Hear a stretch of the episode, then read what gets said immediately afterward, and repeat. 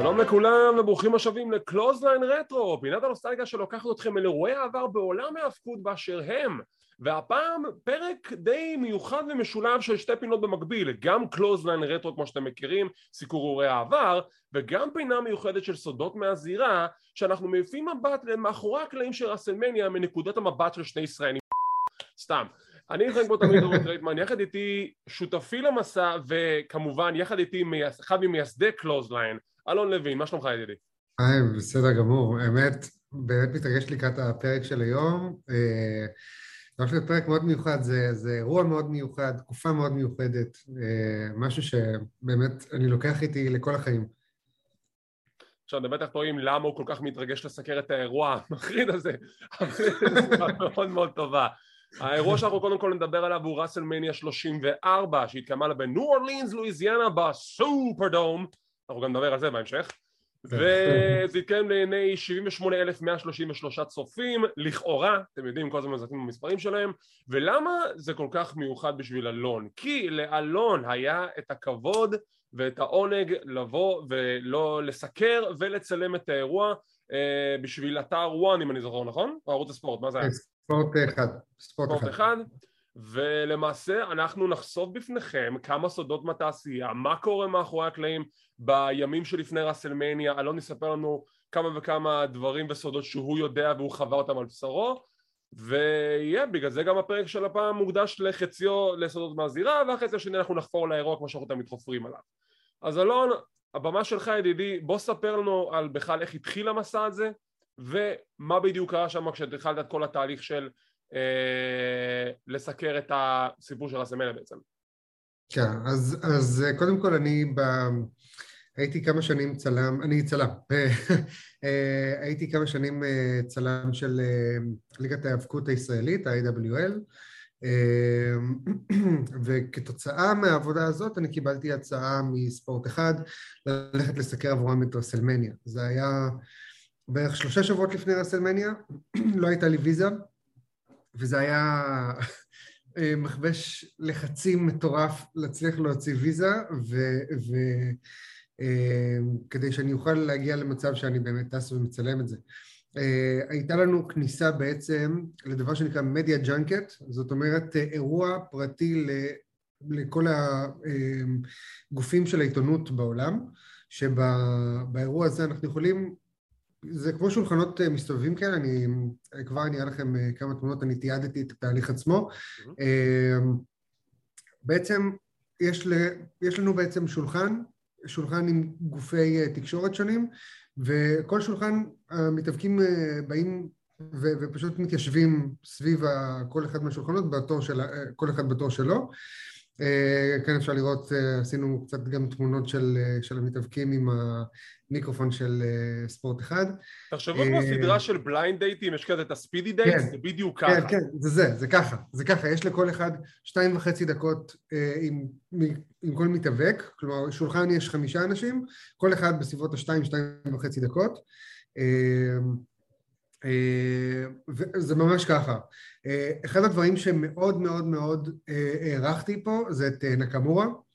שהוא התעקש, אה, כאן אפשר לראות אותנו, זה כבר אחרי שהמסיבה נגמרה וכבר אה, היה אפשר להצטלם איתם ודברים כאלה, זה קצת היה יותר אה, זה. אז מאוד הערכתי את נקמורה כי הוא התעקש באופן חד משמעי עם כל גופי התקשורת לדבר אך ורק באנגלית, וראו שקשה לו ו, וכל הזמן אמרו, אוקיי, זה, זה בסדר, יש פה, היה מתורגמן, אבל הוא אמר, לא, אני רוצה ללמוד אנגלית, חשוב לי לעשות את זה באנגלית. אז זה ייקח קצת יותר זמן, אבל אני, אני אדבר, וזה היה מדהים. אה, גם, האמת, בקטע הזה שהצטלמנו איתו, באתי ואמרתי לו, תקשיב, אני ממש ממש מחכה לקרב שלך עם, אה, עם. אה, אמרתי לו שזה יכול להיות אחד הקרבות הטובים בהיסטוריה. אז הוא עושה לי, nah, you shouldn't. ואז אמרתי לו, what do you mean? I shouldn't. I'm really looking forward to this match, אני ממש מצפה לקרב הזה, ואז הוא עושה לי, you shouldn't, you shouldn't. הוא אומר לי לא לצפות לקרב, והוא ידע על מה הוא מדבר. אמ, אני לא יודע מה הלך שם, אבל כאילו זה פשוט היה קרב רע.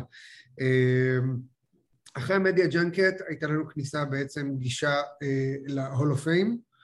אמ, שזה היה גם כן, קודם כל הגישה ל Hall of Fame עברה דרך אה, ה backstage עכשיו כמו שאנחנו רואים במשחקים ורואים ב... ב אה, היינו רואים גם הרבה ב-WW, פשוט הולכים מאחורי הקלעים, רואים פתאום מצד אחד אני רואה את ביג שואו, מצד שני את גולדברג, והכל במרחק כאילו מילימטרים, שזה היה מגניב ומדהים בפני עצמו. אה, אחר כך אנחנו בעצם באים ומראיינים אותם, כמו שאפשר לראות. אה, אה, ואז אני ניגש בעצם לעמדת העיתונאים, אה, משם היו, אם תשימו לב, אם תראו, תחפשו תמונות מאותו הולו פיים, רוב התמונות נראות אותו דבר בגלל שיש אזור מאוד ספציפי, היינו שלושה צלמים מהעיתונות שמשם יכולנו לצלם. אה, אז היה את החלק של הראיונות, היה את החלק של, של הולו פיים עצמו, שהיה מאוד נחמד. אה, זהו, היה לנו בדרך כלל תדרוכים בבוקר ובערב לגבי מה אנחנו הולכים לעשות, מה סדר היום. היה לנו גם את הגישה לאקסס, אה, וגם אקסס היה לנו, אה, ששם יש, מי שלא מכיר, זה כל מיני אנשים שבאים מחופשים, יש המון פעילויות עם מתאבקים, פעילויות... אם יצא לכם להכיר מעולם הקומיקסים את קומיקון, שזה כנס למעשה של כל המעריצים, זה למעשה הגרסה של WWF לדבר הגדול הזה, זה אחד מהדברים האדירים. אפשר לראות שם כל מיני דברים מאוד מאוד מאוד נדירים, כמו שאתם יכולים לראות פה, אם זה, זה תלבושות מיוחדות, אביזרים מיוחדים, החלוקים של ריק פלר שעוד לא גנבו, אמ, דברים מאוד מאוד מאוד אה, מיוחדים אה, שעושים שם ב Axxess. עכשיו ב Axxess היו קרבות, היו קרבות והיה אפשר גם לבוא לראיין שם את המתאבקים, למרות ששם הקצב היה מהר יותר מבחינת הראיונות, אז לא באמת הספקנו, אה, אבל היו קרבות, כל הזמן קרבות. כל הזמן, והמתאבקים שם נהנים בצורה אחרת, הם אה, הרבה פעמים יוצאים מהדמות, אה, יש שם רגעים מאוד מיוחדים גם עם המעריצים, אה, לי יצא, אה, אני לא חושב שיש לי פה את התמונה הזאת, לא, אין לי. אה, אני ב Axxess אה, יצא לי לפגוש את אה, דניאל בריין ולדבר איתו, אה, שמבחינתי הוא אחד המתאבקים שאני הכי מעריך בגלל כל הסיפור שהיה לו. אה, ולבוא ולדבר איתו, וזה לא היה דיבור, שיחה של היי, מה קורה, זה היה משהו קצת עמוק יותר, ויצא לי לספר לו את הסיפור שלי, איך שאני נכנסתי לצילום, אה, מי שלא מכיר, ממש בבריף קטן, אני אה, כתוצאה מסרטן מאוד נדיר ש, שחליתי בו לפני כשהייתי בגיל 30 לפני איזה ש... עוד מעט תשע שנים, אז בזמן הבידוד לימדתי את עצמי צילום, אז סיפרתי לו את הסיפור הזה ואיך הגעתי למצב שאני מצלם את רסלמניה, שזה משהו שאני גדלתי עליו, והוא אמר לי, uh, כאילו, הוא אמר, dude, you're giving me the chills, וחיבק, ושאל אותי אם הוא יכול לחבק אותי, ו, וכאילו באמת הייתה שיחה מדהימה שם, גם דיברנו עם טדי ביאסי, uh, עם סקוט הול, uh, זה, זה ממש נחמד, גם אנחנו באנו ודיברנו איתם בתור תקשורת, זה שונה לגמרי ממצב שבאים בתור מעריצים. כן, אני מעריץ מאוד גדול, אבל אני שם בתור, אה, אה, בתור תקשורת וזה נורא שונה. אה, עוד משהו שנזכרתי בו פתאום, כשנכנסנו לאירוע של רסלמניה, אה, אה, יש כניסת תקשורת שהיא חבויה. להגיע לשם זה לוקח בסביבות 40 דקות כדי להבין איפה זה נמצא. אה, כי לא רוצים שאנשים יבואו ויטרידו את. מי שנכנס משם זה תקשורת, זה סלבס, כל מיני כאלה. ומי עוד ניסה להיכנס? אדון וירג'יל. אה, הוא ניסה, הוא היה, הוא, הוא ניסה להסתנן לפניי בתור, ואז השומר כזה לא מכיר אותו, הוא לא אומר לו, כאילו, תעצור פה רגע, ואז הוא אומר לו, מי אתה? אה, תראה לי את ההזמנה. אז הוא עושה, אני וירג'יל. אז הוא עושה לו, מי? לא, וירג'יל. אז הוא אומר, איפה ההזמנה שלך? עושה לו, אין לי הזמנה, אני מתאבק, אני WWE legend. לו, אני מצטער, אני לא מכיר אותך, בלי הזמנה אתה לא נכנס. ואז הוא הלך, כל האנשים של התקשורת שעוד מכירים מי זה, כזה הסתכלנו אחד על השני וכזה, כאב לנו עליו. כאילו זה, זה היה, זה היה רגע, זה, זה קודם כל, כן.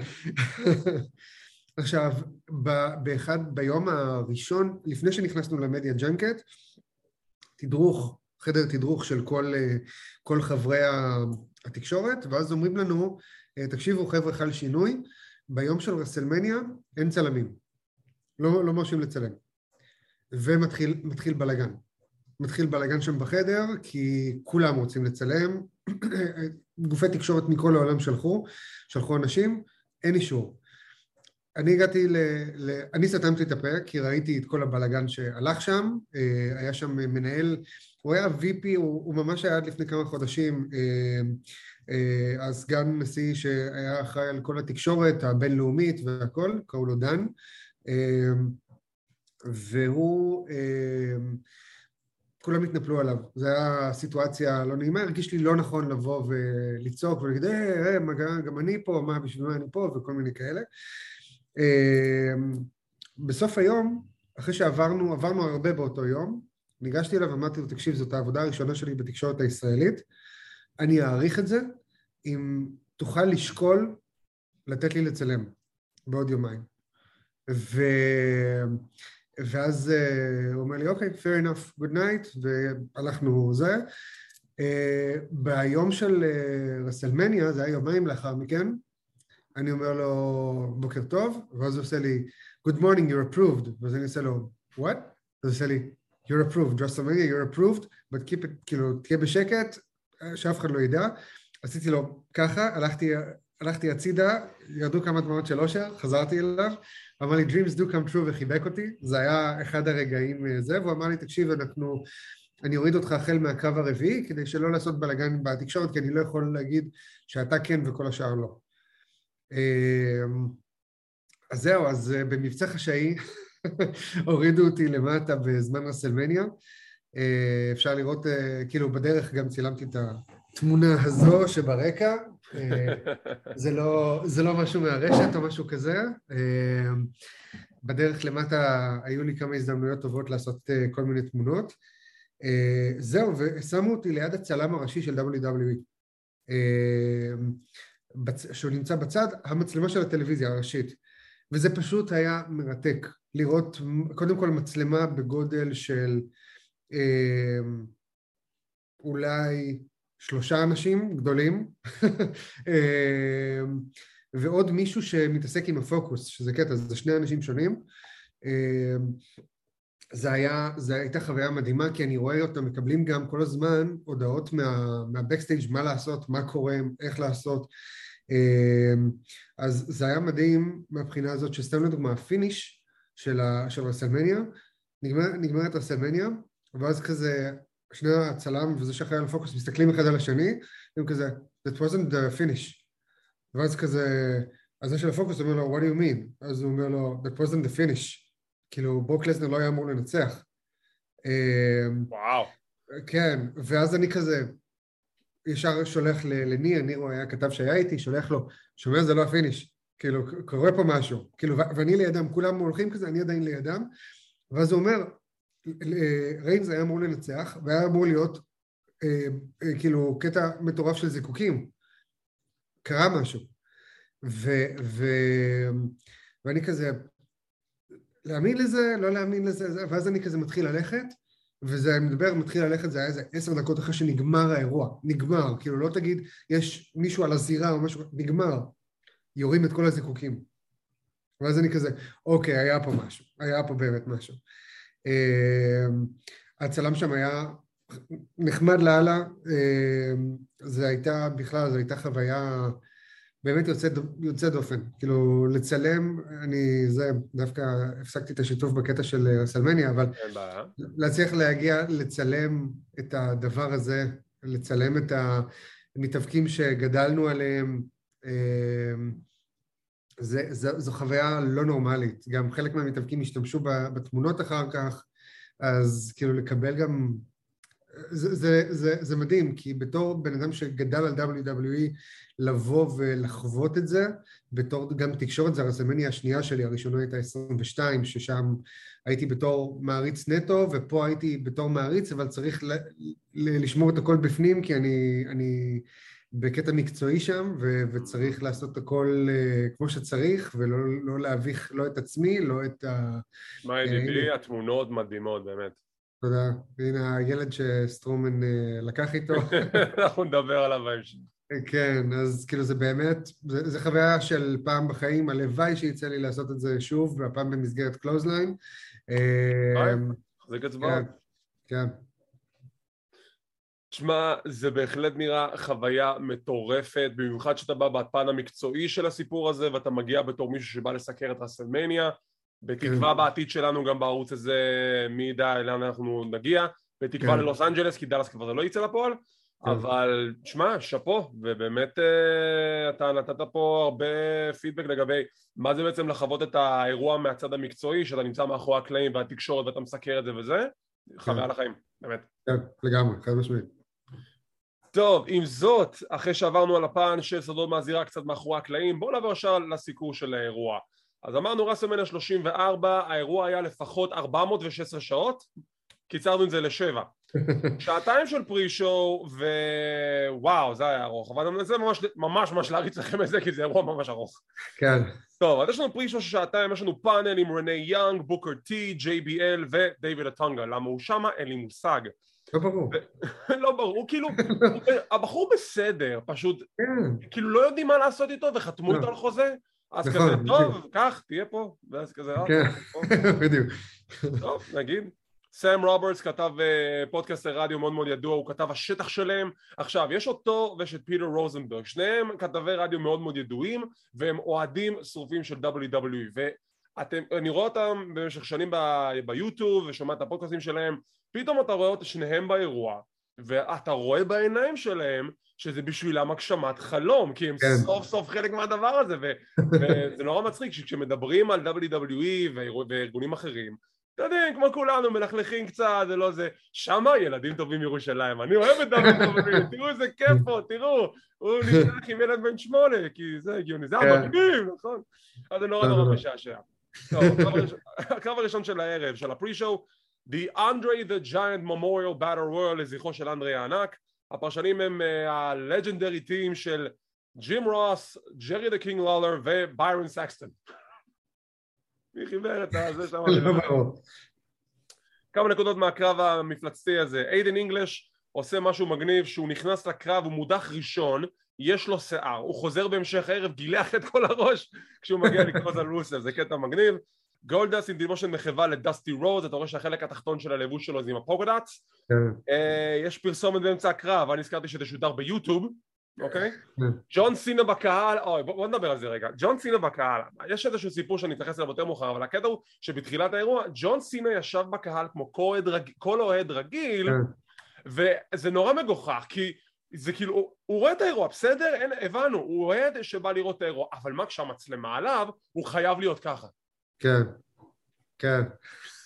אה, כאילו באמת? סתם שאלה, כאילו אתה הרגשת את ה vibe הזה של ג'ון סינה כשהיית לא. כבר באזור הזה, שזה כבר אחרי שהוא אה, חזר מאחורי הקלעים? אה, הוא חזר, הוא חזר, הוא לא היה שם.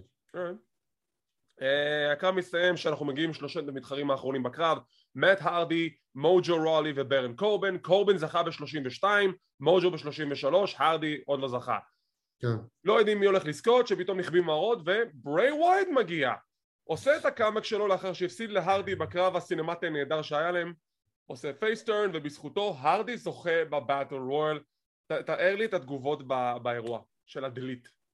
אמ, זה היה כזה בסדר, כאילו לא היה יותר מדי, כאילו מבחינת ה... אני כאילו, מבחינתי זה היה מגניב לאללה, החבר'ה בתקשורת לפחות, החבר'ה של התקשורת, אני אגיד לכם מה, רובם לא רואים WWE.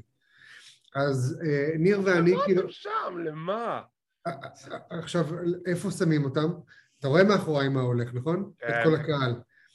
הקהל הכי למעלה? זה הם. לא, מעל זה. מעל זה, הם רואים את כל האירוע במוניטורים קטנים כאלה. אמ, וכשניר בא ושאל את דן, כאילו, למה הוא שם ואם הוא יכול לרדת למטה, אז כאילו הוא אמר לו, החבר'ה פה לא, יורד, לא, לא יורדים למטה, ככה הם רואים את הזה, הם, זה לא כאלה שרואים WWE, והכיסאות למטה שמורים לאנשים שרואים WWE, למעריצים. אמ, אז כאילו זה היה די צונן שם, היו מעט מאוד אה, חבר'ה מהתקשורת שבאמת ידעו והכירו, שזה נראה לי, זה נורא מוזר, כאילו באמת, בשביל מה אתם באים לשם? כאילו, אתה יודע, גם... ממש מוזר. אתה מקבל... הגענו לשם, קיבלנו ערכות מתנה עם כל מיני דברים מגניבים, חולצות וזה, כאילו בשבילם זה כלום, כאילו מבחינתנו זה מזכרת מדהימה, כן? אני לא, לא מבין את זה, אז כאילו אני התרגשתי נורא עם הקטע של הדליט דליט, כי נורא רציתי לחוות את זה, אבל הייתי חי... אני הייתי עם פרצוף פוקר בפנים, צעקתי את ה delete delete delete, זה, זה כיף. אז כן, מאט הרדי זוכה ב battle royal, הוא הזוכה הרביעי, לא סליחה, החמישי בקרב המהולל הזה, והוא למעשה פה מתחיל את הציוות שלו עם בריי ווייאט, הם נהיים The כן. Deleters of Worlds, נהיה אלופי זוגות בהמשך, צוות מאוד פופולרי, עד שמה לעשות, הרדי עוזב את החברה, חוזר להיות אקסטרים מאט הרדי, וזה נורא מבאס כי דווקא לכם טוב ביחד, כן. אולי נראה אותם ב-AEW, מי יודע. אולי, אני מת שהוא יגיע כבר. הפאנל ממשיך לו עם חפירות שפיטר רוזנברג, הפרשן רדיו השני, מחליף את JBL, סם רוברטס כתב שטח, אתה עושה עבודה נהדרת, ואנחנו מגיעים לקרב השני, קרב שבא להכתיר אלוף cruiserweight חדש בין סדריק אלכסנדר למוסטפא עלי, מוסטפא, סליחה. עכשיו, הסיפור של הקרב, לפני מספר חודשים אנזו אמורה ניצח את, אה, את אדריאן נוויל, נוויל, כאן קוראים לו פאק, וזכה כן. באליפות ה-cruiserweight. עכשיו, הרבה אנשים שנאו את ההחלטה הזאת, הרבה אנשים לא אהבו את אנזו אמורה, אבל יאמר לזכותו של אנזו, כשהוא היה אלוף, 205 Live קיבלה מיקוד יותר גבוה ב-Raw, הוא היה בקרב המרכזי מספר שבועות, וכן היו יותר עיניים על המוצר, למרות שזה לא מה שבאמת רצו. כן. מפה לשם, לפני, בסביבות ינואר, היה איזשהו סיפור עם אנזו אמורה, שהוא הואשם בהטרדה מינית, כן. כיום אני די בטוח שזה, הוכיחו שזה לא היה באשמתו, זה סוג של אי הבנה, הוא יצא זכאי, אני לא זוכר מה קרה שם, אבל לאור הפרשייה נאלצו לפטר אותו מהארגון, הוא עזב את WWE כן. בבושת פנים. מה כן. עושים עם החגורה? מבטלים את כל ה-brand? מה פתאום? עושים טורניר כי זה הפתרון הכי גדול ומגניב לעשות לאליפות הזאת אז עשו טורניר להכתיר אלוף cruiserweight חדש נהניתי ממנו מכל רגע, אני אהבתי את הטורניר הזה היו שם קרבות מעולים עם מתאבקים כמו באדי מרפי, מוסטפא עלי, סדריק, אה, הידאו איטאמי, רודריק סטרונג, לא חסר וקיבלנו את הגמר שלנו בין סדריק אלכסנדר למוסטפא עלי עכשיו, השאלה הגדולה שלי היא כזאת, כי כשאתה רואה את זה בטלוויזיה, אתה רואה שלקהל לוקח את הזמן להתחמם לשני המתאבקים, ולקראת הסוף אתה רואה שהם ממש כבר על הרגליים כדי לראות מי הולך לזכות בקרב הזה. אתה הרגשת איזשהו vibe כזה גם, כאילו, איך זה באמת לא. הרגיש ה-vibe מתוך העולם שהתחיל הקרב הזה לפחות? תראה, אחד הדברים, אחד הדברים הבעייתיים מאוד כשיש בארינות גדולות, אה, זה שאתה... הסאונד מגיע מאוחר כדי בלמעלה. לא, לא, לא, זה, זה לא מגיע. זאת אומרת, אתה לא שומע, אני למשל יכול להיות בצד אחד של הקהל, אתה לא שומע מה קורה בצד השני. Mm. כשהייתי ברסטלמניה 22, אתה שמעת הכל. גם אני זוכר שסינה דיבר על זה ספציפית, על זה שברסלמניה 22 זאת הייתה אחת הרסלמניות האחרונות שממש נהנו מהקהל, כי הקהל מודע כל הזמן למה שקורה. ובארינות כאלה, מתחיל פה צ'אנט, רוב הסיכויים שהוא לא יגיע לצד השני. הם לא ישמעו אותו פשוט.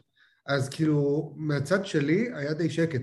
כאילו, אני, אני לא, לא שמעתי כלום. כאילו, לא הייתה הרגשה, כאילו זה היה כזה, אוקיי, עוד קרב ש... שכאילו, אתה יודע, סוג של פילר כזה. כאילו, לא, לא, לא, לא הייתה שום הרגשה של משהו שקורה מצד הקהל, מהצד שלנו זה הרגיש שהקהל לא שם, כאילו. תשמע, וזה מאוד מבאס, כי 205 Live זה משהו שאני אישית מאוד מאוד אהבתי, מאוד הצטערתי כן. שזה הסתיים והלך לעולמו.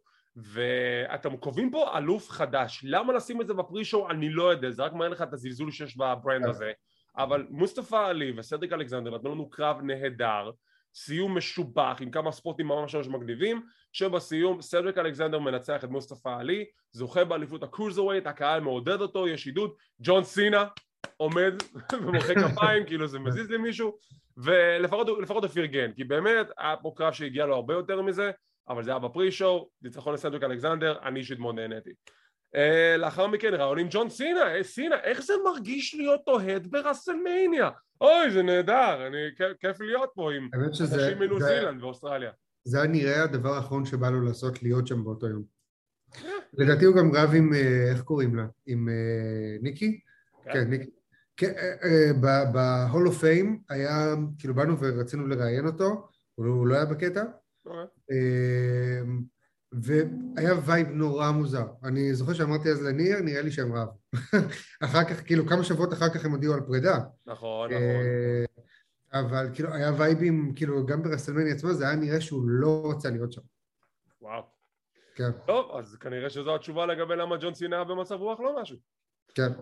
לפחות המשחק שלו מדהים, אנחנו יודעים את זה כיום כשהוא מגלם את פיסמייקר, בסדרה כן. מעולה דרך אגב. ממש.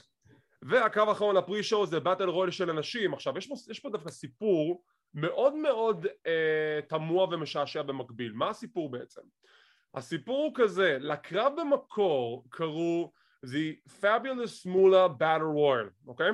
עכשיו, למה זה כל כך uh, מעופל? כי מסתבר שלמולה יש היסטוריה מאוד מאוד לא נעימה שהיא uh, התנהגה בצורה מגעילה למתאבקות שהיא הביאה לבית ספר שלה והיא גנבה מהם כסף וכל מיני דברים כאלו אז כשהכריזו על השם הרבה הרבה מתאבקות סלדו התעצבנו, טוויטר, all that stuff ולא מספיק, החסות של האירוע, סניקרס אם אני זוכר נכון הם הודיעו שאם הם לא משנים את השם הם שולפים את החסות מהאירוע עד כדי כך okay. אוקיי. אז אה, בלית ברירה שינו את הקרב ל-The Women's Battle Royal זה הסיפור שם, שם גאוני. קריאייטיב מדהים. בדיוק, קריאייטיב מדהים. um, כמה נקודות של הקרב קודם כל הפרשנים בת פיניקס קורי גרייז, מייקל קול ופייג' שפה למעשה כבר זה הנקודה שהיא פורשת מהזירה לאחר הפציעה האחרונה שהייתה לה לצערה. וספוטים מהקרב, כרמלה מודחת ראשונה, היא מחזיקה במזוודת money in the bank, יום בסמקדאון לאחר מכן היא זוכה באליפות יש לנו קטע שכל המתאבקות מ-NXT כזה עובדות ביחד. We are NXT, זה מגניב. בקי רבה מתאבקת בשם דבי שלבושה בכתום והיא צועקת עליה Orange is my color כי יש לי שיער כתום. כן. עונה לי סיום הקרב הגיע שיש לנו את סאשה וביילי בתוך הזירה, הם החברות הכי טובות, הם סוף סוף ברגע רסמניה ביחד, וביילי מדיחה את סאשה לתשורות הקהל, הקהל מתפוצץ מזה שהיא סוף סוף הדיחה את סאשה והחזירה לה על כל מיני פעמים שהיא בגדה בה בעבר, כן. אבל סוורב, כי ביילי לא זכתה, ניומי חוזרת לזירה, היא בכלל לא הודחה מהקרב, היא מדיחה ישר את ביילי, וניומי זוכרת בבאטל וורל. זוכה בבאטל וורל, כאילו מה... אני כאילו, מאז עוד אה, דיווה סרט שאני הייתי בעד... לא, לא דיווה סרט, איפה הייתה? הייתה בזה של אוסטין. NXT עונה שלוש. באיזה של אוסטין? אה, אוסטין זה טאפ אינאף. אבל נעמי לא הייתה נכון. שמה. אה, מי הייתה שמה? אה, היא הייתה והוא ירד עליה, הוא אמר לה מה הקרב הכי אהוב עלייך, ואז היא הביאה איזה משהו של שתי דיבות. אני מנסה להגיד לך, אבל זה קמרון, זאת האחות של אלישה פוקס. קמרון זה הפאנק השנייה. אוקיי. כן? זאת לא הייתה נעמי? לא, זו לא הייתה נעמי, אנחנו, אני צריך אולי לערוך את זה כי זה נשמע נורא נורא... זה, יש שתי פאנק, שתי נשים שונות, זה לא, זה לא אז אני יאמר לזכותו, לרעתו של אלון, אה, אני אוהד ההפקות יותר הדוק ממנו, אז אני זוכר פרטים כאילו, ממש יותר פרטים, אני זוכר כאילו דמויות כאלה. טוב, מכאן אנחנו ניגשים רק לתחילת האירוע, זכרו, זה השעתיים של פרישו. האירוע עצמו הוא חמש שעות. אני מנסה לתאר לעצמי מה עבר לעצמם בראש שהם עברו למתכונת של אוקיי בוא נעשה כל אירוע שבע שעות כן. שש שבע שעות זה, זה לא שפוי באמת כאילו באיזה שעה התחיל האירוע? אה, אנחנו היינו שם אה, לא אנחנו היינו שם אה, מהצהריים בערך אוקיי מהצהריים זה עוד הצלמים וכל ההפקה והכל מתי הוא הסתיים בערך? 12? 1 בלילה? 12 פלוס כן זה סיוט, עם כל הכבוד, שמע, אני לא יודע מה איתכם, אבל אני בין האנשים שממש שמח שפיצלו את רסמנה לשתי לילות, קודם כל בשביל האווירה יותר גדולה של המסיבה, ושתיים, חבר'ה, זה נותן לנו שני ערבים שכל אחד בערך ארבע שעות לעומת ערב אחד של שמונה, זה שפוי, זה לא הגיוני לעשות אירוע שבע שעות. זה עוד הולך, אה, זה, לדעתי זה עוד הולך אה, לחזור, עכשיו הם עשו את זה שני ערבים, לאט לאט, כאילו, קודם כל זה יגיע לשבוע בסופו של דבר, לדעתי, זה בסופו של דבר הגיע לשבוע, אבל הם כל פעם הגיעו למצב שהם מעבים את ה-card במצב כזה שזה מגיע כמעט לאיזה שבע שעות, ואז אוקיי, שמים את זה עוד יום, ואז אוקיי, עוד יום ועוד יום, לדעתי זה הגיע לשבוע. אני, אני דווקא בספק, ואני אחד שכבר רגיל לפסטיבלי מטאל שהם שם בין שלושה לחמישה ימים. רסמלה שני לילות זה מתכונת שהולכת טוב, זה היה פיילוט ב-36, זה היה פיילוט יותר רציני ב-37, עכשיו הבינו שזה, אוקיי, בוא נראה איך זה עובד. אם מכירת הכרטיסים תהיה חזקה לראסלמניה 38 אני מאמין שגם בראסלמניה 39 ינסו לבנות את זה ליומיים, לדעתי למרות שבינתיים הם בנו רק ל... לא, הם כבר הכריזו שזה שתי תאריכים או שזה תאריך? כן, כן, כן, כן, כן, אז כן. כן, לדעתי כאילו, השני הערבים מצדיקים את עצמם, זה גם הופך את זה למסיבה הרבה יותר גרנדיוטית, שאתה רק כאילו בשישי, שבת ראשון, אני בעד, אני בעד הרעיון הזה. טוב, הערב מתחיל רשמית עם קרב על אליפות הבין יבשתית בין The Miz נגד פין בלר נגד סף רולנס, הסיפור של הקרב סוג של יריבות האליפות הבין יבשתית, לא היה פה סיפור יותר מדי גדול, הם צריכים קרב במאניה, קיבלנו קרב במאניה. Um, הכניסה של סף רולנס עם ה-get-up של Game of Thrones כי הוא כמו ה... איך קוראים לזה? The Ice King? אני לא רואה את הסדרה, איך קוראים לזה? לא. מלך החורף? אני לא רואה את זה. כן, Night King. כן, בדיוק, Night King, אז יש לו עיניים כחולות, יש לנו את Miz שנכנס והפעם הוא בלי The Miztourage, הוא בלי בואו דאלאס וקרטיס, הוא אומר להם חבר'ה זה עליי, חבר'ה זה עליי, אני עכשיו אני אעשה את זה לבד, בשביל הבת שלי שנולדה אני אעשה את זה לבד כן, מתי מי זה אומר כזה דבר? ופין באלר שנכנס עם הרבה אנשים מהקהילה. וזאת, לדעתי, אני הולך להגיד פה משהו לא, לא, שלא יאהבו כל כך לשמוע, לדעתי, זו הסיבה ש, שכאילו ל-WW ירד ממנו, בקטע ש... ש... כאילו, הם הורידו אותו, וזה היה... כאן התחיל הדיפו שלו. אה, כי אחרי הכל WWE היא חברה שכאילו עם כל מה שירצו להגיד וכל זה, הם לא באמת מקבלים אה, מתאבקים שהם, שהם גייז ב, ב, במובן הכללי, כאילו כן תבוא תתאבק וכן ת, ת, אין בעיה תצא מהארון בתקשורת ותהיה הראשון שכל הכבוד אבל זה לא אומר שניתן לך פוש אפילו להפך אה, ו, וסתם כדי זה פין בלור נשוי לאישה עם, עם, ויש לו ילדה אבל עצם המחווה הזאת שהוא עשה לקהילה, ואני הייתי עם החולצה הזאת, אגב קניתי אותה, נורא התלהבתי שהוא עשה את זה, והייתי עם, עם, ה, עם החולצה והכל, אבל מאז זה הרגיש כאילו גם הדיבור בזה של העיתונאות, של העיתונות למטה, זה שהוא הולך לחטוף על זה. כאילו הדיבור הכללי בפרס בנץ' היה שהוא הולך לחטוף על זה. ולדעתי הוא, הוא חטף, כאילו... תראה, אני לא יודע להגיד לך, כי קודם כל, הכניסה עצמה, מישהו צריך לאשר את זה, זה לא שמו עכשיו, לקח לא, לא, 50 אנשים מאחורי הקלעים ואמר כאילו זה, אז כאילו, נכון, מישהו לא, לא, אמרו, אמרו סבבה, זה טוב ל-PR, זה טוב זה זה, תעשה מה שבא לך, אבל יהיו לזה השלכות. תראה, לאחר מכן הוא היה, הוא לא עשה כלום נראה לי במשך 2018, היה לו קרב, עם, היה לו פיוד עם בריי ווייאט. לא, לא בריי ווייאט, היה לו feud עם אה, ברן קורבן אם אני זוכר נכון?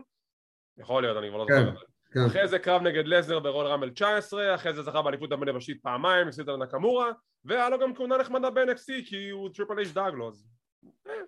ועכשיו היום הוא אלוף הברית, אפשר כבר להגיד את זה כי עבר הזמן מהצילום של Raw. טוב, אה, לגבי הקרב, קרב סבבה. כאילו אין יותר מדי מה להגיד עליו, קרב סבבה, נחמד. שמו שלושה מתאבקים שיודעים איך לעבוד ואיך להדליק את הקהל ישר בקו הראשון של האירוע, במיוחד אחרי שעתיים כבר. כן, ובסופו, בדיוק, בסופו סף רולנס עושה היסטוריה, זוכה באליפות הבין יבשתית שהוא עושה את ה-Curb Stomp גם על פין, על גבי כן. מז, ואז על מז. היי, אלוף חדש, איזה כיף לו. אני נורא שמחתי שזה, שהוא החזיר את ה-Curb Stomp, כי הייתה תקופה מאוד ארוכה שהוא היה עם ה-Pedigree, נכון, נכון. וסבלתי את זה, ופתאום לראות את ה-Curb Stomp, כאילו, זה היה נורא כיף. נכון, זה גם, זה היה נראה שהוא אגר את זה כל כך הרבה זמן, שהוא בא ושחרר את זה בכל מקום אפשרי שהוא יכל.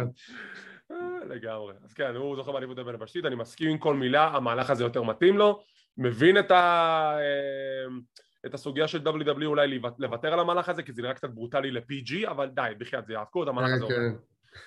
טוב, מכאן אנחנו עוברים לקרב שאני הולך קצת לחפור עליו, זה קרב על אליפות הנשים של סמקדאון בין שרלוט פלייר לזוכת הרמבל הראשון בהיסטוריה, כן. אוסקה. למה אני הולך לחפור עליו? כי כשהתחיל כל הבנייה לרסלמניה, זו הייתה תקופה שאני רק נכנסתי לקהילת הפקוד של ישראל בתור כותב, כתבתי מאמרים, ואחד המאמרים שכתבתי שאני זוכר עד היום, זה למה הקרב הזה היה צריך להיות הקרב המרכזי ברסלמניה 34.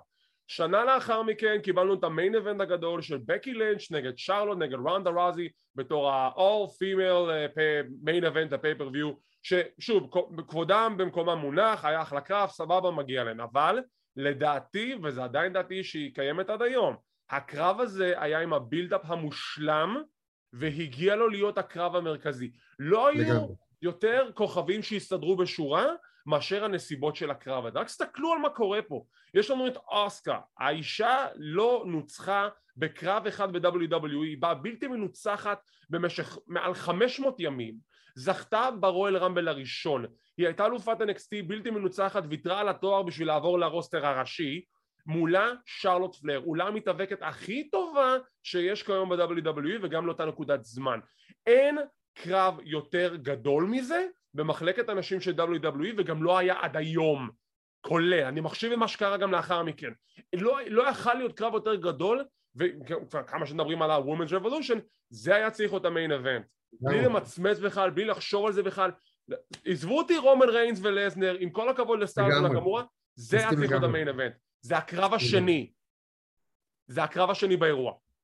פה דווקא היה, אגב, מבחינת התקשורת, היה רעש מטורף. כמובן שהתקשורת האסייתית עפו על זה בצורה מטורפת. הגיוני. אה, כל השאר התלהבו משרלוט גם בצורה, כאילו זה היה טירוף. כאילו, הנה שרלוט פלר, הבת של ריק פלר וזה, ותראו, יש לה, יש לה סטאר פאוור מטורף לשרלוט. כאילו, מעבר לזה שהקרב עצמו היה טוב, כאילו באמת, כאילו, כל הזמן דיברו, כאילו בקטע טוב, זה, זה היה, כאילו, זה היה ממש ממש טוב, ממש נהניתי מהקרב הזה. הקרב היה טוב, הכניסה של פלר מאוד מרש... ששרלוט מאוד מרשימה, מחווה לפלר עם כל הזהב והשומרים אה, הרומאים וכל זה אחלה קרב, ובסיום שרלוט מנצחת את אוסקה. נכון, זה מבאס, כי הזוכה של הרמבל צריכה לזכות וזה, אני מסכים, אבל זה באמת יכול, יכול ללכת לכל כיוון. הייתי בסדר עם זה לגמרי. אם כבר מישהי מנצחת את אוסקה, אני, אני יכול לקבל שזה שרלוט פלר. לגמרי. עוד תמיד, אבל אז אה, אסקה הייתה יוצאת פצועה ולא חוזרת איתה. Uh, בסיום הקרב אסקה לוקחת את המיקרופון ואומרת Tonight you are ready for Oscar, congratulations, חיבוק, דמעות. סוף כן. נהדר שעשינו את הסוף של האירוע הזה. וזה לא היה. זה נורא מעצבן. טוב משם אנחנו מקבלים את הקטע ששופט רץ אל סינה בקהל אומר לו תקשיב טייקר פה. סינה אומר לא לא לא אתה עובד עליי. אתה לא עובד עליי? הוא לא עובד עליי רץ דופק דוחל מאחורי הקלעים להתארגן כי טייקר פה זה מה שהשופט אמר לו אני כבר ארחיב בהמשך מה, מה כן. כל הסיפור עם זה. טוב, מכאן אנחנו עוברים לקרב הבא, קרב מרובע על אליפות ארה"ב בין האלוף רנדי אורטון נגד בובי רוד נגד אה, רוסב נגד ג'ינדר מהל קודם כל, הקטע בכניסה של רוסב אנחנו רואים את אד אינגלש שהוא קרח, הוא עשה גלח לראש בשביל לעשות משהו מיוחד בראסלמניה, זה שתי תספורות כן. Uh, מה הסיפור של הקרב בעצם? הייתה באירוע הקודם של פאסט ליין רנדי אורטון ניצח את בובי רוד על אליפות ארה"ב משם התחיל feud משולש בין ג'ינדר בובי רוד ורנדי אורטון. עכשיו, זה היה אמור להיות הקרב המקורי, אבל רוסב התעצבן שהוא לא במאניה באיזשהו capacity והוא פנה ל-WWE לגבי זה והם רצו לרצות אותו אז הם הכניסו אותו לקרב הזה שזה יהיה קרב מרובע זה הסיפור. כן, לא זה, זה גם היה קרב מיותר ברמות. רשמתי בהערות קרב מיותר ברמות, סתם. קרב, בסדר, ג'ינדר נכנס כמו קפטן נימו מנוטילוס מה-20 אלף מים מתחת למים עם הלבוש הזה. כן, כן. אמ, ובסיום רוסב הוא זה שמוצמד כשג'ינדר מנצח אותו וזוכה באליפות ארה"ב ודרך אגב, אם כשהיו הימורים בזמנו וניחושים, אני הימרתי על, על ג'ינדר מהל, אני ידעתי שיש את בקרב עוד משהו על הקרב חוץ מזה שג'ינדר ניצח, יאללה ג'ינדר? אה, כן, לא, אני כל כך לא, כל כך לא מאמין בו, כאילו הוא לא עשה שום דבר, כאילו, חוץ מ- to, to bulk up, כאילו, להיות יותר שרירי וכל זה, שום דבר, פשוט שום דבר. אה, כן, אבל הוא זכה באליפות ה-WWE, אתם לא תיקחו את זה ממנו. אה, מאוד. אתם לא תיקחו את זה ממנו, וגם באליפות ארצות הברית, אתם לא תיקחו את זה ממנו. הבן אדם, יש לו ניצחון בראסלמניה, זהו, הוא יכול לפרוש.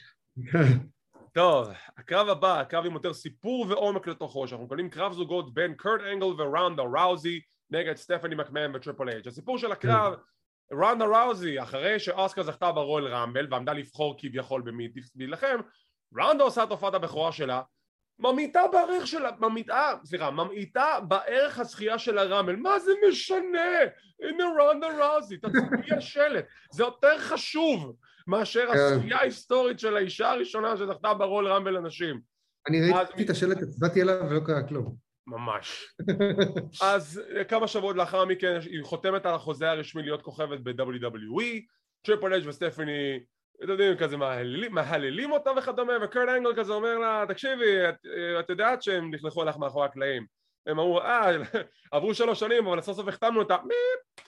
והם מתעצבנים על אנגל, רונדה מתעצבנת ותוקפת את טריפל אייג' ואת uh, סטפני מקמן, משם זה מוביל לזה שהם תוקפים את קרט אנגל, ומוכרז הקרב, אנגל שהוא ה-GM דרך אגב באותה תקופת זמן, אנגל ורונדה ראוזי נגד טריפל אייג' וסטפני מקמן. ספר לי על הכניסה וואו, איזה כניסה. וואו, כאילו, היה... כאילו, קודם כל, הכניסה של טריפל אייג' וסטפני על האופנועים הייתה פשוט פסיכית, הקהל כאילו... צ... כאילו, לפחות מהצד שלי, היו צעקות מטורפות, אני התרגשתי בטירוף. אמ, זה היה, זה היה חזק מאוד מאוד, אהבתי את הכניסה הזוגית הזאת שלהם. אמ, אנגל, אנגל נכנס אה, רגיל, כאילו לא נראה לי שהיה לו משהו, נכון? לא, פשוט עם ה-Titantron כן. וזה רגיל. אה, רונדה, אנשים כאילו השתגעו. השתגעו שהיא נכנסה. זהו, אבל מבחינתי הכניסה של טריפל אייג' וסטפני זה היה וואו, זה, זה היה מטורף. תשמע, אני חושב שכבר דיברתי על זה בעבר, שזה נוגע לכניסות של טריפל אייג' וסטפני, אבל uh, בוא נדבר על זה רגע. טריפל אייג' הוא heel. כן. למה יש לו כניסות מגניבות בתור heel? זה לא הגיוני. נכון. כאילו, מה הקטע? כן. אתה heel, אתה לא אמור שיהיה לך כניסה מגניבה, כניסה נכון. מגניבה זה ל-face ים. כן. איזה משבר גיל 40 יש לך, בן אדם? זה רוב הקריירה שלו תכלס הוא היה heel. זה, כן, וכאילו זה התחיל בראסלמניה 17 עם הכניסה המגניבה הראשונה עם מוטורהד. נכון. ואז הגיע 18 עם דראונינג פול, שגם היה כאילו אחר כך מוטורהד. ואז 19 עם מוטורהד, לא, היה מוטורהד ב-19? אני לא זוכר, לא. 19, אולי היה מוטורהד, לא יודע. לא. ו-20 לא היה משהו מגניב לשם שינוי, 21 מוטורהד, 22 היה... 22 היה מגניב. King of Kings. 22 היה קונן, כן, קונן הברברי עם ה-king זה. כן. 23 הוא לא התאבק, 24 גם כן היה מה, אני לא זוכר. וגם 31 עם הטרמינטר, כאילו, בן אדם, אתה היל! אתה כן. לא יכול להיכנס עם כניסה מגניבה אם אתה היל! זה משבר! לגבי הקרב, לעומת זאת, הקרב טוב. קרב טוב. הוא היה קרב ההפתעה של הערב, מבחינתי. כן. כי... שתמיד, סליחה שאני קוטע אותך, אבל כאילו, אני רק רוצה להתייחס לנקודה הזאת. כשתמיד כן. מגיע מישהו מחוץ לעולם ה-WWE, גם אם הוא ספורטאי, אתה לא יודע איך הוא יהיה בזירה, כי זה משהו נכון. אחר לגמרי. נכון. ורונדה ראוזי, פשי, אנשים עפו עליה. כן, זה היה קרב כל כך טוב, גם כשהיא הייתה מעורבת, גם כשהיא לא הייתה מעורבת, כל, כל הזמן דיברו על, על זה שזאת הייתה הפתעת הערב. כאילו, מבחינת התקשורת וזה, כן. ציפו לאיזה משהו שיהיה כזה זבנג וגמרנו כזה, אבל זה היה, היה פשוט טוב. כאילו כן. באמצע הקרב, אני זוכר, היה קטע שאנחנו מסתכלים כזה אחד על השני, כאילו הצלמים והתקשורת וזה, ואומרים, בואנה, קיבלנו פה קרב ממש טוב, ואז כאילו כזה, כן, כן, זה היה אה, ממש כיף. זה באמת היה קרב טוב, אני נהניתי כן. מכל רגע. ובסיום, רונדה ראוזי שוברת את הזרוע של סטפני, לא באמת, והיא כן. זוכה בקרב הראשון שלה בראסלמניה, כל הכבוד, אחלה debut. שנה לאחר מכן כולם ישנאו אותה. לא מבין למה, מסכנה רונדה, מה היא עשתה לה? אולי, מזנקים ישר קדימה לקרב קצר יחסית, אה, קרב על אליפות הזוגות של סמקדאון בין The New Day נגד אלופי הזוגות של סמקדאון, The Usos ו-The Bludgeon Brothers. הסיפור של הקרב, לאוסוס ו-The New Day הייתה יריבות שכעת נכנסה לפנתיון לאורך כל שנת, לאורך כל שנת 2017 עם קרבות נהדרים בסאמר סלאם ו- Money in the Bank ו-Great America ומה זה היה, Battle Ground וכמובן קרב גדול ואימתני ב-Hell in a Cell. מגיע תחילת 2018 ניו דיי זוכים באיזשהו קרב number 1 contender, יש שם עוד קרב חוזר מול האוסוס, אז יכול להיות שאנחנו נקבל את היריבות הזאת נדלקת מחדש, עם שינוי קטן, The Bludgeon Brothers, לשעבר The Wired Families, לוק הרפר ואריק רואן. נכנסים לתוך המשוואה הזאת וזה נהפך להיות קרב משולש במאניה. עכשיו, אה, לפני שנדבר על הקרב, הכניסה של הניו דיי, אנשים נמוכי קומה לבושים כפיינקקים, מה נסגר איתכם? זה עבד מבחינת... הקהל, זה עבד מאוד. כן, הקהל אף הזה. כן, מי שם? תמשיך. כאילו, מי, מי עישן ואמר לעצמו בוא ניקח אנשים נמוכי קומה, נלביש אותם כפרנקקים ונעשה את הכניסה של הניו דיי. כאילו, היה לכם כאילו קופסת דגנים ענקית שאתם לבושים כמו דרגון בול. עכשיו יש לכם את זה? פרנקק?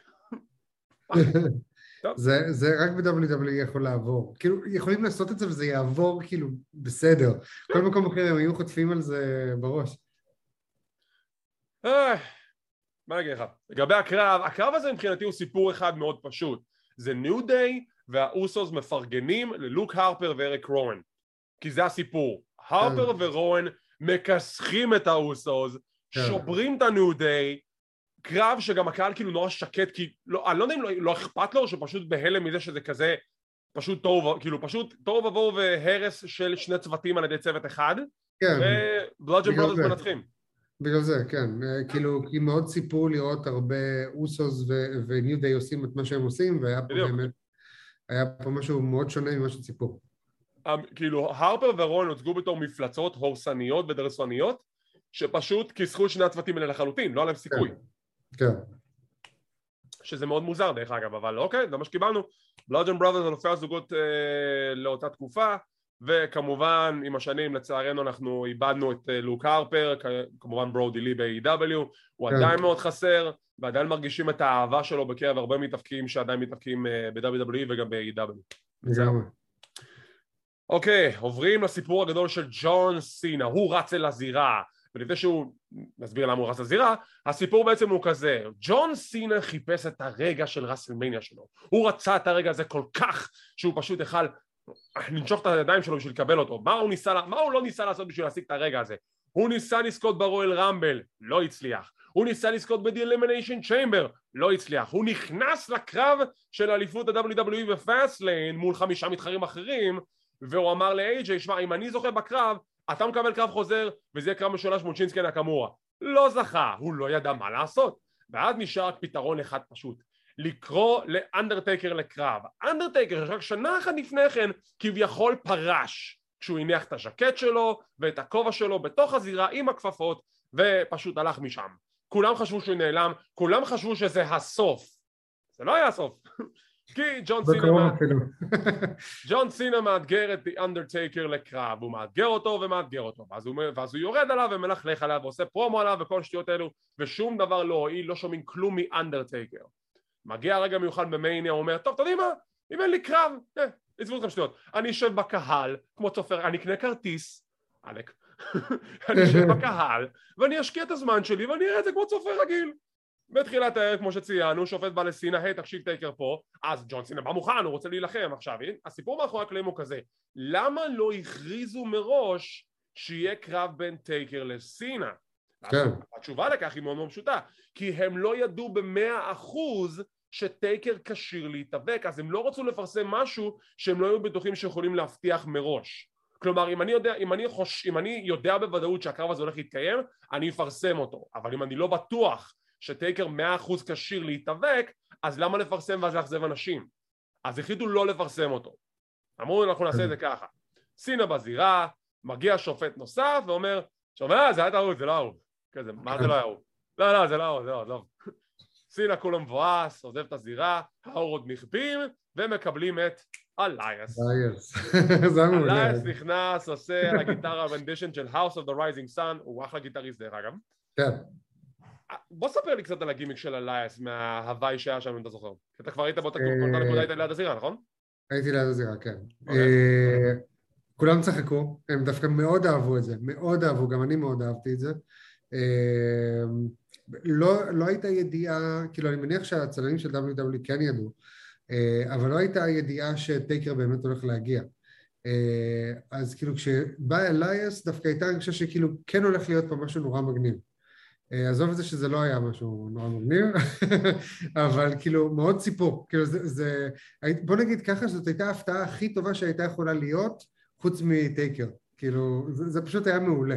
אה, אפילו אגב פגשתי את אה, אחותו בשדה התעופה, את אחותו של, לא של טייקר, לא יודע אם יש לו אחות, אחותו של אלייס, היא דומה לו, אגב, שזאת לא מחמאה, אה, אה, והיא סיפרה לנו שהוא אה, נורא התרגש ונורא התלהב מהרגע הזה, הוא נורא חיכה לו, נורא זה, אז כאילו, זה היה נחמד לשמוע, היא הייתה מאוד חמודה. אז זהו, אז כאילו מבחינתנו, גם מבחינתי, גם בלי קשר לזה, נורא נהניתי מזה שהוא הוא זה שיצא, נורא אהבתי את זה. אבל זהו, כן, הרגע עצמו לא...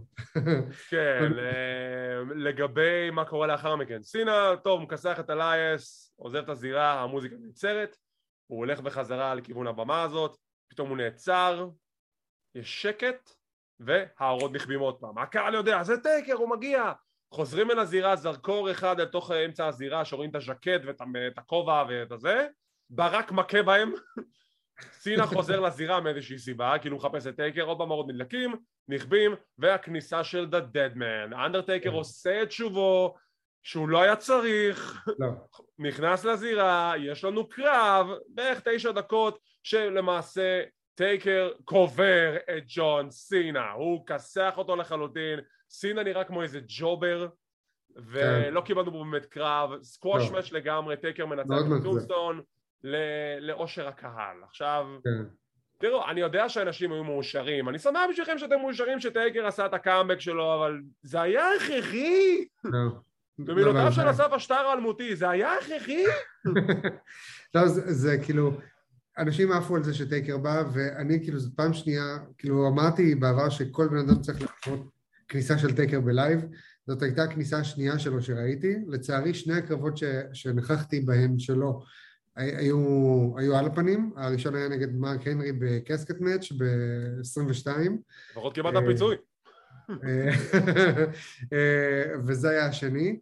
אה, נורא התלהבו מעצם זה שהוא שם, אבל הקרב היה רע לכל הדעות. כאילו, מאוד, היה מאוד מאכזב שסינה וטייקר, וזה מה שיצא.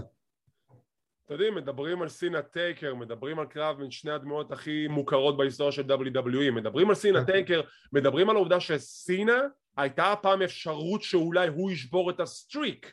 כן. הוא הציע את זה פעם, אני לא יודע מי, לא אני, כן, אבל כאילו לקבל את זה באמת, כאילו, nah. ועקרונית, זה הקרב האחרון של ג'ון סינה במאניה. כי 35 לא היה לו קרב, 36 זה לא קרב, אוקיי? כן, אז יא, הוא לא היה לו קרב מאז, וזה כאילו חבל. כן, ואם חוזרים לשנייה אחת לאלייס, הסיפור המצחיק הוא זה שזה פיוד, ש... פיוד שנבנה בין אלייס לסינה למשך שלוש רסמניות, שבראסמניה 36 הדיבור היה שיהיה לו את הקרב מול סינה, כן. ואז שינו את זה לווייט נגד סינה. איזה קטע. וקרב. ווייט וסינה. טוב, לפני הקרב הבא אנחנו מקבלים את האזכור של היכל התהילה, אנשים שנכנסו אליו באותו מחזור הם מרק הנרי, אייבורי, ג'ף ג'רד, היל בילי ג'ים, אה, הפרס המיוחד לילד בשם ג'אריוס שהוא, אתם יודעים, זה כאילו, בשם כן, humanitarian כתבתי. כזה, כן. דאדלי בויז, קיד רוק וגולדברג הוא כוכב המחזור הזה, ספר לי קצת על היכל התהילה מבחינת ה vibe שלך. על התהילה, חוץ מזה שהילבילי ג'ים חפר ברמות לא, כאילו דיבר, נראה לי זה 40-50 דקות, אנשים כאילו, כולם היו לחוצים על זה זה שתסתום את הפה. זה מה שהרג את האירוע בסוף, כי אני יודע שעד שהגיעו לגולדברג כבר אנשים אמרו די, כן, כן, כן, כן, כן. הילבילי ג'ים- פשוט לא הפסיק לדבר, וניסו גם לרמוז לו כמה פעמים כאילו לחתוך, והוא לא חתך. כל השאר היו ממש... למה, למה למיסטר טי קיין צריך לצאת החוצה בשביל לאיים עליו לחתוך ואז כשהיל בילי ג'ים מדבר אז לא, לא אף אחד לא יצא כן. לחתוך אותו? כן, כאילו, כל השאר היה ממש אחלה, כאילו, היה ממש מעניין וממש כיף וממש זה, אבל הילבילי, ג'ים, פשוט לא סותם את הפה בצורה קיצונית, כזה כל איזה כמה דקות, כזה, אנחנו הצלמים מסתכלים אחד על השני כזה, "אה", כאילו אין לנו, אתה יודע, כי כ- אין לנו יותר מדי מה לצלם את זה, כן? כי זה בן אדם. שפשוט עומד ומדבר. אה, כאילו, כמה קלוזאפים, כמה תמונות שלו עם הקהל וכמה זה, וכאילו, האמת הייתי צריך לצלם את הקהל תוך כדי, כי זה היה יכול להיות טוב. להסתובב ולהתחיל לצלם את הקהל, כי רצו, הוא הרג את האירוע, הרג את האירוע. סיוט, וואי באמת כן. שיהיה בריא אבל סיוט. הילד שזה היה דווקא ממש אחלה, ראינו אותו מאחורי הקלעים, פעמיים פגשנו אותו, גם לפני ה-all of Fame וגם uh, לפני רסלמניה, חמוד לאללה, מאוד כריזמטי, רואים שהוא יודע נורא מה הוא עושה, הוא נורא מבין את המעמד שלו ונורא, ומנצל את זה, ו- וכאילו, אין אה, שום דבר רע בזה.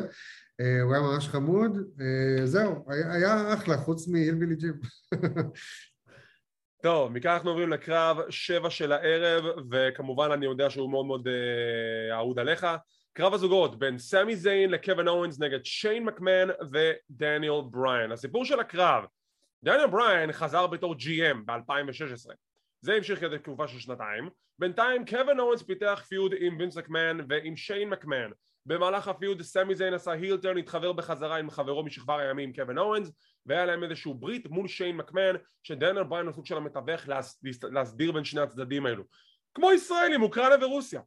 אמ, בכל מקרה, בסוף הם תקפו את שיין מקמן, דניאל בריין פיטר אותם, הם תקפו אותו בתור retaliation וקיבלנו את ההכרזה שלאחר שלוש שנים דניאל בריין חוזר להתאבק ויהיה לו קרב ברסלמניה בקרב הזוגות שציינתי עכשיו, אנשים באטרף, דניאל בריין עושה את הבלתי יאומן, מקבל אישור להתאבק שאמרו לנו בפנים אין שום סיכוי ריאלי שהבן אדם הזה חוזר להתאבק.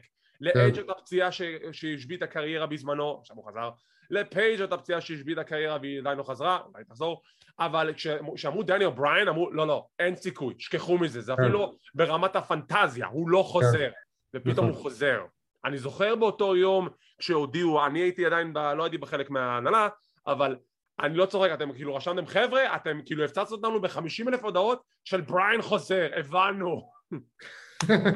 אמ, ואנחנו מגיעים לקרב, ואתם יודעים, אנחנו מבינים שכאילו, הם כנראה הבינו שהקהל נורא בציפייה לראות את בריין, אמרו בואו נעשה את זה עוד קצת, כי לפני שהקרב מתחיל, שיין מקר נכנס לזירה, בריין נכנס לזירה, מקבל את ה-yes, נהדר, וכשנכנסים על הבלים, אורנס וסמי זיין תוקפים את שיין ואת דניאל בריין, הוא עושה לו את הפארבאם על הדופן של הזירה, ואז אנחנו מקבלים משהו כמו 10-15 דקות של שיין מקמן מול סמי זיין וקווין אורנס בלי דניאל בריין.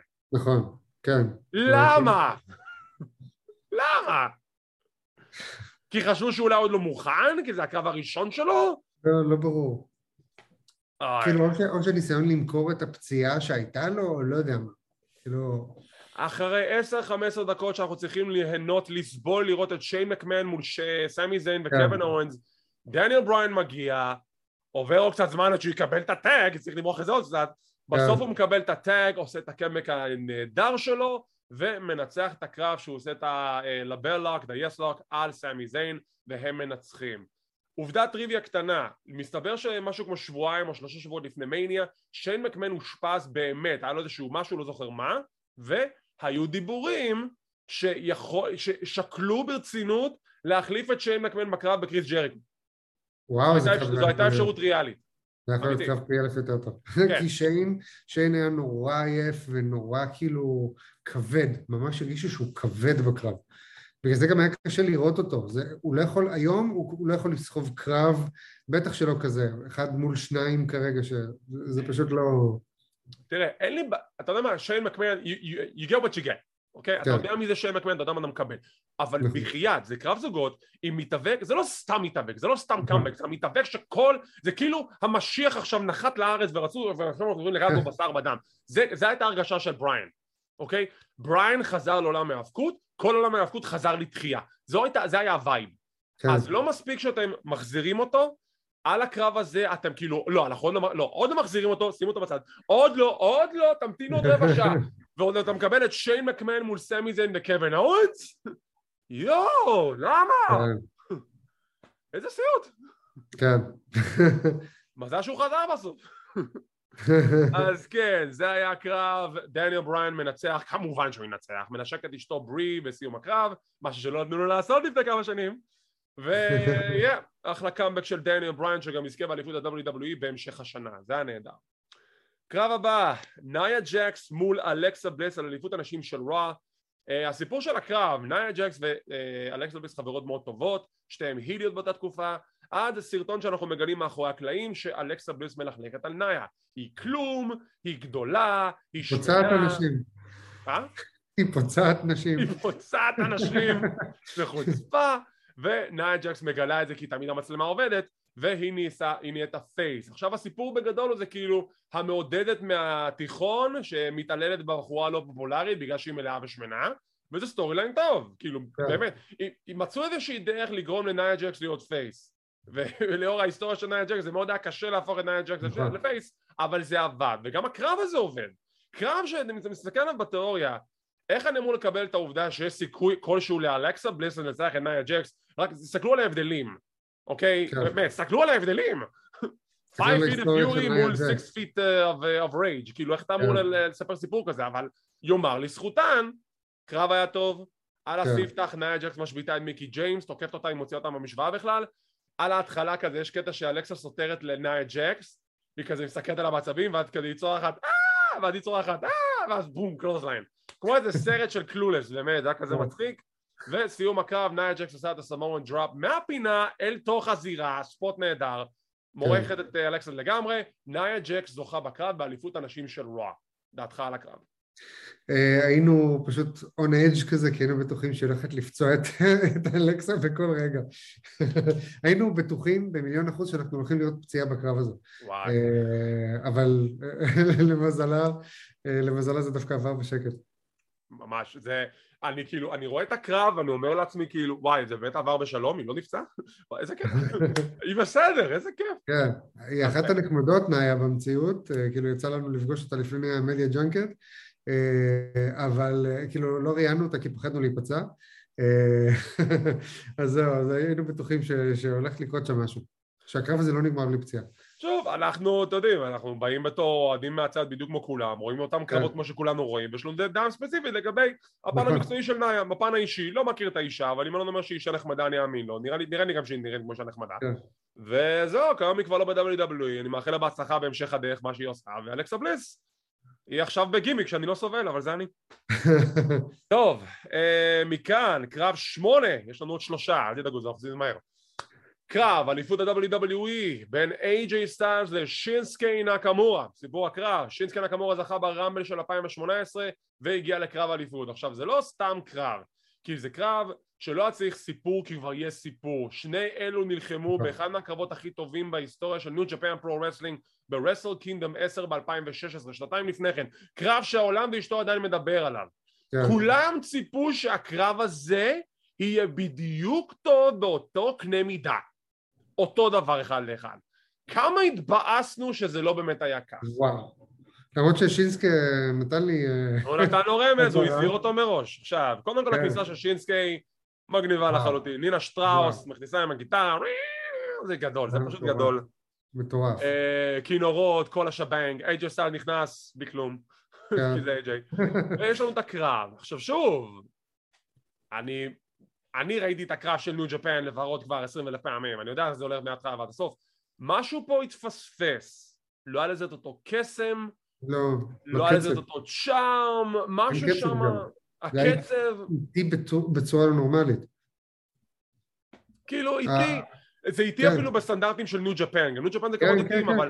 זה פשוט משהו פה לא התחבר וזה ביאס אותי, זה ממש ממש ביאס. אותי כי ציפיתי שהקרב הזה יהיה ממש ממש טוב, סיום דווקא נחמד שהוא עושה, מנסה. את ה Boma Ye, סליחה, Kinshasa, ותוך כדי איי ג'יי סטיילס הופך את זה ל Styles Clash ושומר על האליפות. עם סיום הקרב, לחיצת יד, חיבוק, שינסקי, straight to the nays, נותן לו את זה לאשכים, והילטרן של שינסקי נקמורה. למה? כי צריך שוק ואליו מסתבר. כן. אה? למרות שהוא עובד- לי הרבה יותר טוב בתור היל. מה, שינסקי. שינסקי? כן. אני אהבתי אותו בתור פייס, הוא גם, תקשיב, שינסקי היה אחד מהדמויות הכי פייסיות בארגון, אז כן. למה להפוך אותו להיל? אני לא יודע. בגלל שהוא אה, זה, אה, בגלל שהוא לא כי הוא אמריקאי. יפני, בגלל שהוא יפני, בגלל זה... אז כן, שינסקי עושה פה את ההילטון שיימשך, אני לא צוחק, כמעט שלוש שנים, ורק ברמבל 21 הוא עושה את הפייסטון בחזרה, מדהים, כן. מדהים. טוב, מגיעים לקרב, רגע, אמרת מדהים, אז בוא נעבור. לקרב.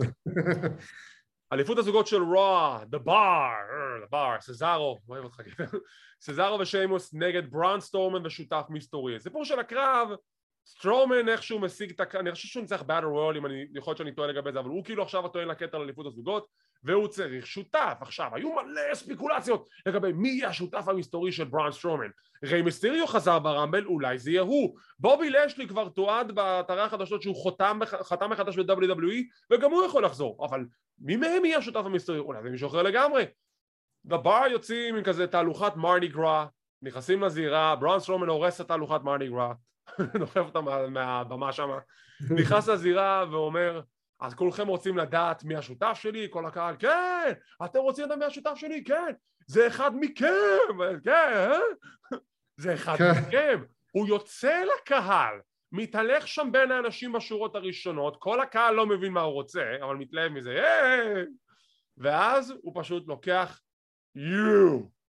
מסתכל על איזה ילד, מרים אותו ככה, גורר אותו לזירה, What's your name? ניקולס.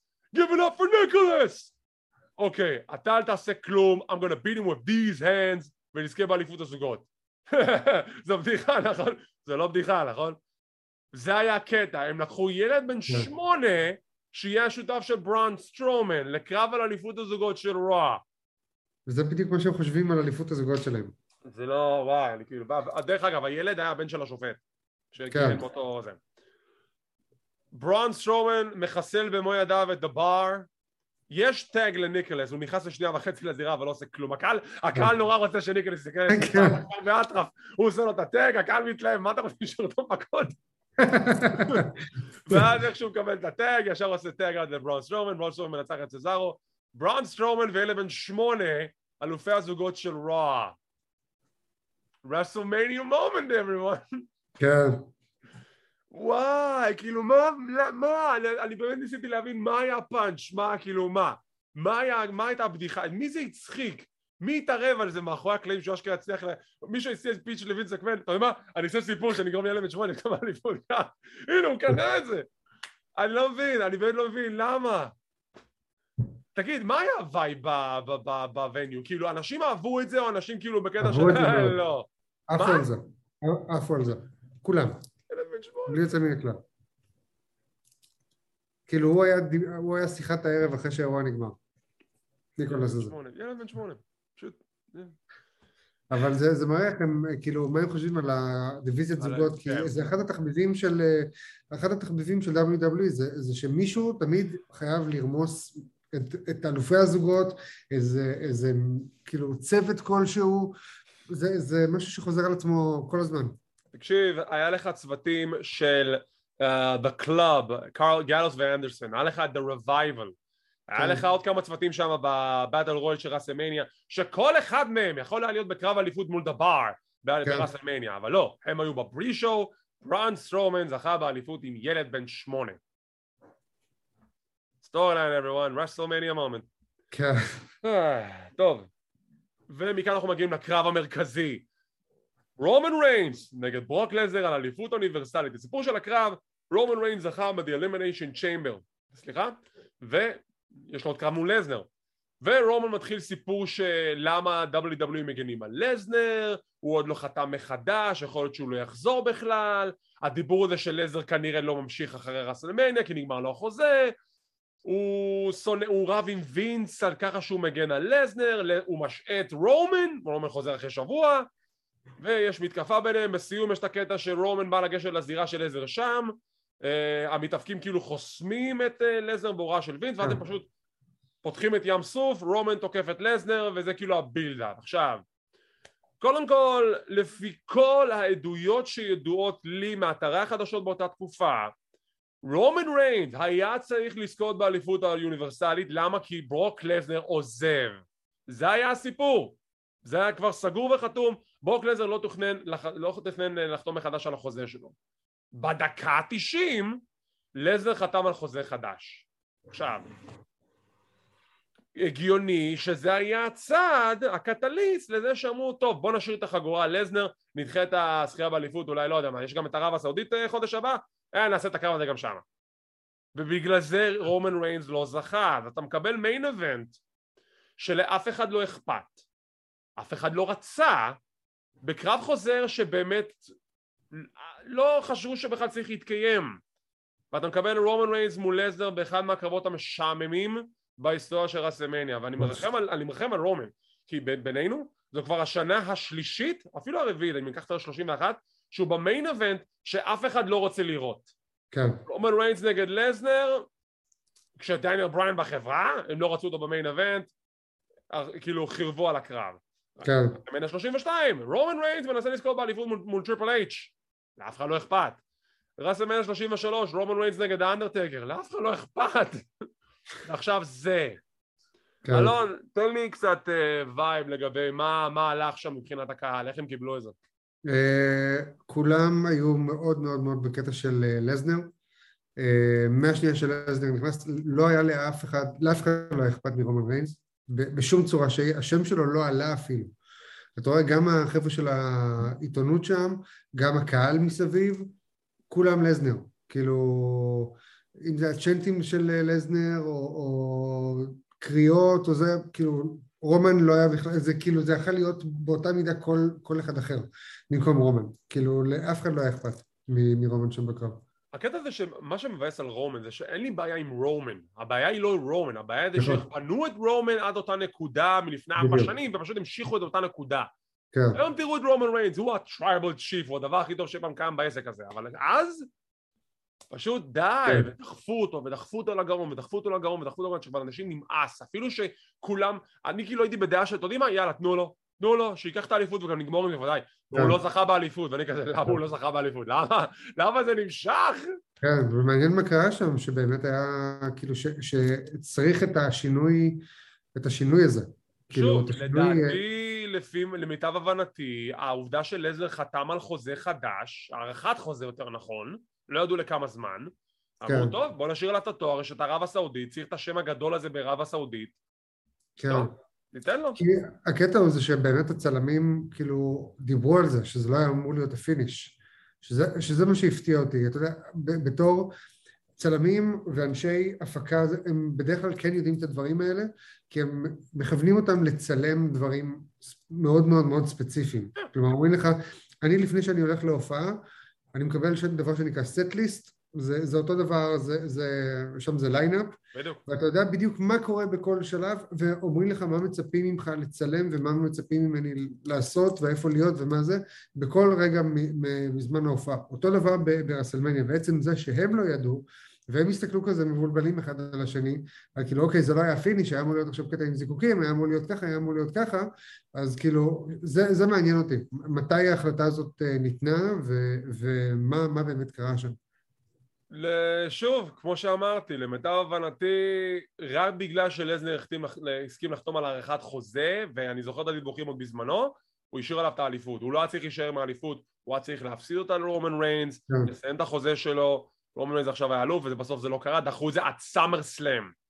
ואני שנה וחצי, ומעל כן. 500 ימים הוא החזיק באליפות הזאת, מדהים. כן, ולגבי הקרב, וואי, פשוט, כאילו הקרב סוג של התחיל אותו דבר, ואז רומן, כאילו כן הצליח ללכת ראש בראש עם לסנר, אבל זה חזר להיות בדיוק לאותה מתכונת. מאוד סופק מהר, סיטי, כן. סופק סיטי, F5, F5, F5, 800 F5, 800 kickout, זה לא עוזר.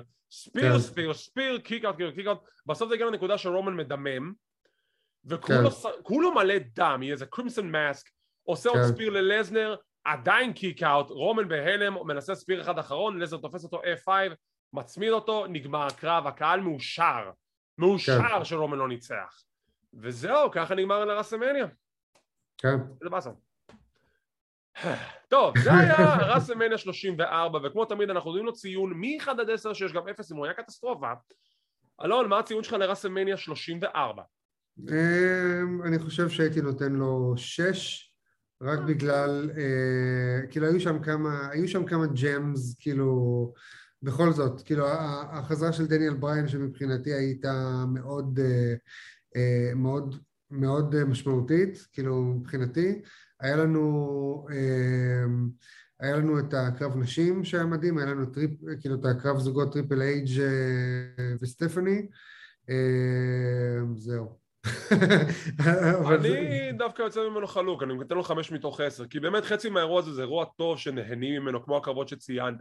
מצד כן. שני, יש שם שוב כמה החלטות מאוד תמוהות בעיניי, בין אם זה סידור הקרבות ב card, ששוב, אסקה שרלוט היה צריך להיות המיין אבנט, בין מה שקרה בתוך, בתוך הקרבות הספציפיים האלו, כמו למשל, למה דניאל בריין היה צריך לקבל תקיפה בתחילת הקרב רק בשביל לדחות את החזרה שלו לזירה נכון. בעוד איזה רבע שעה.